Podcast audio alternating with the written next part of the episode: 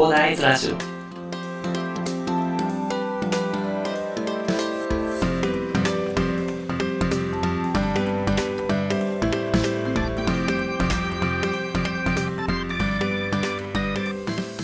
はい、おはようございます。こんにちは、こんばんは、コーダイです。この番組ではですね、一級建築士、ブロガー、ポッドキャスター、セールスデザイナーの私がですね、日々の活動を通してサラリーマンの方の人生が豊かになるために役立つ情報をお話しさせていただいております。いつも聞いていただきありがとうございます。さて、本日お話しさせていただきたいのはですね、思いつかせることが一番いいということについてね、お話しさせていただきたいと思います。皆さんはなんか、なかなかね、相手に納得してもらえずに、まあ商品を買ってもらえなかったりね、あと話がまとまらなかった経験ってないですかね？これっていうのはですね、自分の意見を押し付ける形になっている可能性が高いんですよね。まあ、それでまとまらなかったりするっていうのは。まあ、そういう自分の意見を押し付ける形になってしまっている可能性が高いので、注意が必要なんですよね。まあ、なぜならですね、まあ、人はですね、自分がね、自発的に思いついた意見を大切にする生き物だからなんですよね。まあ、皆さんも経験あるんじゃないでしょうかね。なんか営業とかにね、えーなんか電気屋さんの営業とかに、なんかね、気づいたら、すごいなんか自分がこれを買いたいと思っていたと、ものと、当初ね、思っていたものと違うものをね、なんか自分は買いたいと思っていたみたいなね、ことはないですかね。多分それっていうのは、まあ自分の意見を、まあそこで電気屋さんの意見を聞いてね、まあ変わったというところがあります。まあ自分が思いついたというところですね。まあ実際ですね、私もですね、昨日、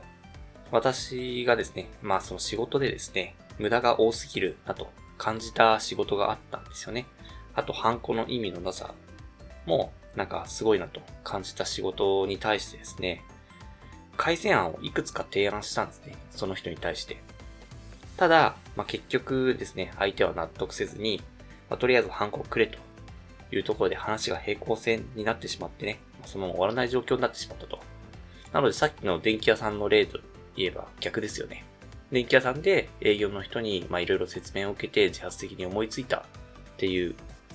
なんか自分から思いついたことじゃなくてですね、これに昨日私がね、やってしまったこととしては、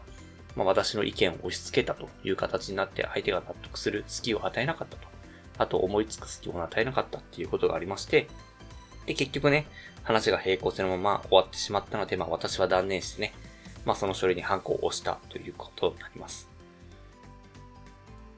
まあこれはですね、相手に仕事の仕方の欠点と、あとハンコが重要ではなくてですね、中身が重要なんだよということをですね、まあ電気屋さんの時のように自発的に気づかせられなかったことが原因であるんですよね。まあ、このようになってしまったのは、それのせいだということで、今はちょっと非常に反省しているところなんですけど、まあ、ここまで聞くとね、まあなんか自分の意見を言っちゃダメなのかという話があったり、まあ確か、なんか時にはね、自分の主張をすることも重要だという意見もあるかと思います。確かにね、相手の言われるがままになってしまうっていうのは、それはそれで問題があるかなと私も思いますね。しかしですね、自分が本当に成したいことのために、相手の意見を誘導すること、これはですね、自発的にそう思わせることがですね、十分に可能ですので、ぜひね、実践していただきたいなというところで、まあ私も実践していきたいというところであるんですけれども、例えば、先ほどの私のね、昨日の失敗談例で言えばですね、私が仕事の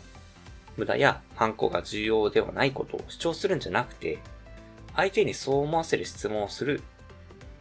例えばですね、まあこの仕事のやり方って、Excel で使う、なんかもうちょっと効率的にやるとどうなるんですかね？みたいなこととか、あとこれって、ハンコが重要というよりは、何が本当に必要なんですかね？みたいなね。そんな感じで、まあちょっと的確な質問かどうかはちょっと置いといて、そう思わせる質問する、して相手に思いつかせるっていうのは非常に大事なんですよね。で、それで相手が思いつくことができれば、相手は自分で考えたこととしてね、認識して、で、多分自分の仕事について見直してね、その考えを大切にして、今後も改善を図っていくはずなんですよね。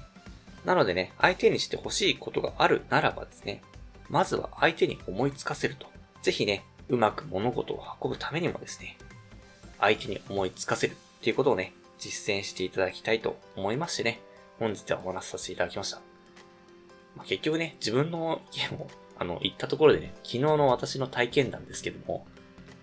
何も変わらなかったので ま自分がどうしたいかっていう方向性に向かってどういう質問をしたら相手は思いつくかっていうことを考えるとね、非常に効果的だと思いますのでね、えー、皆さんもね、ぜひね、これを活用して、まあ、自分のね、考えが通ることができるようにね、まあ、充実したね、仕事の時間とかね、人生の時間をね、過ごすためにも、ぜひね、頭の片隅に置いといていただければなと思います。では、最後にお知らせだけさせてください。この番組ではですね、皆さんが困っている悩みとか話してほしい内容など随時募集しております。こちら、ヒマラヤで聞いていただいている方はですね、コメント欄や Twitter の DM などでどしどし送ってください。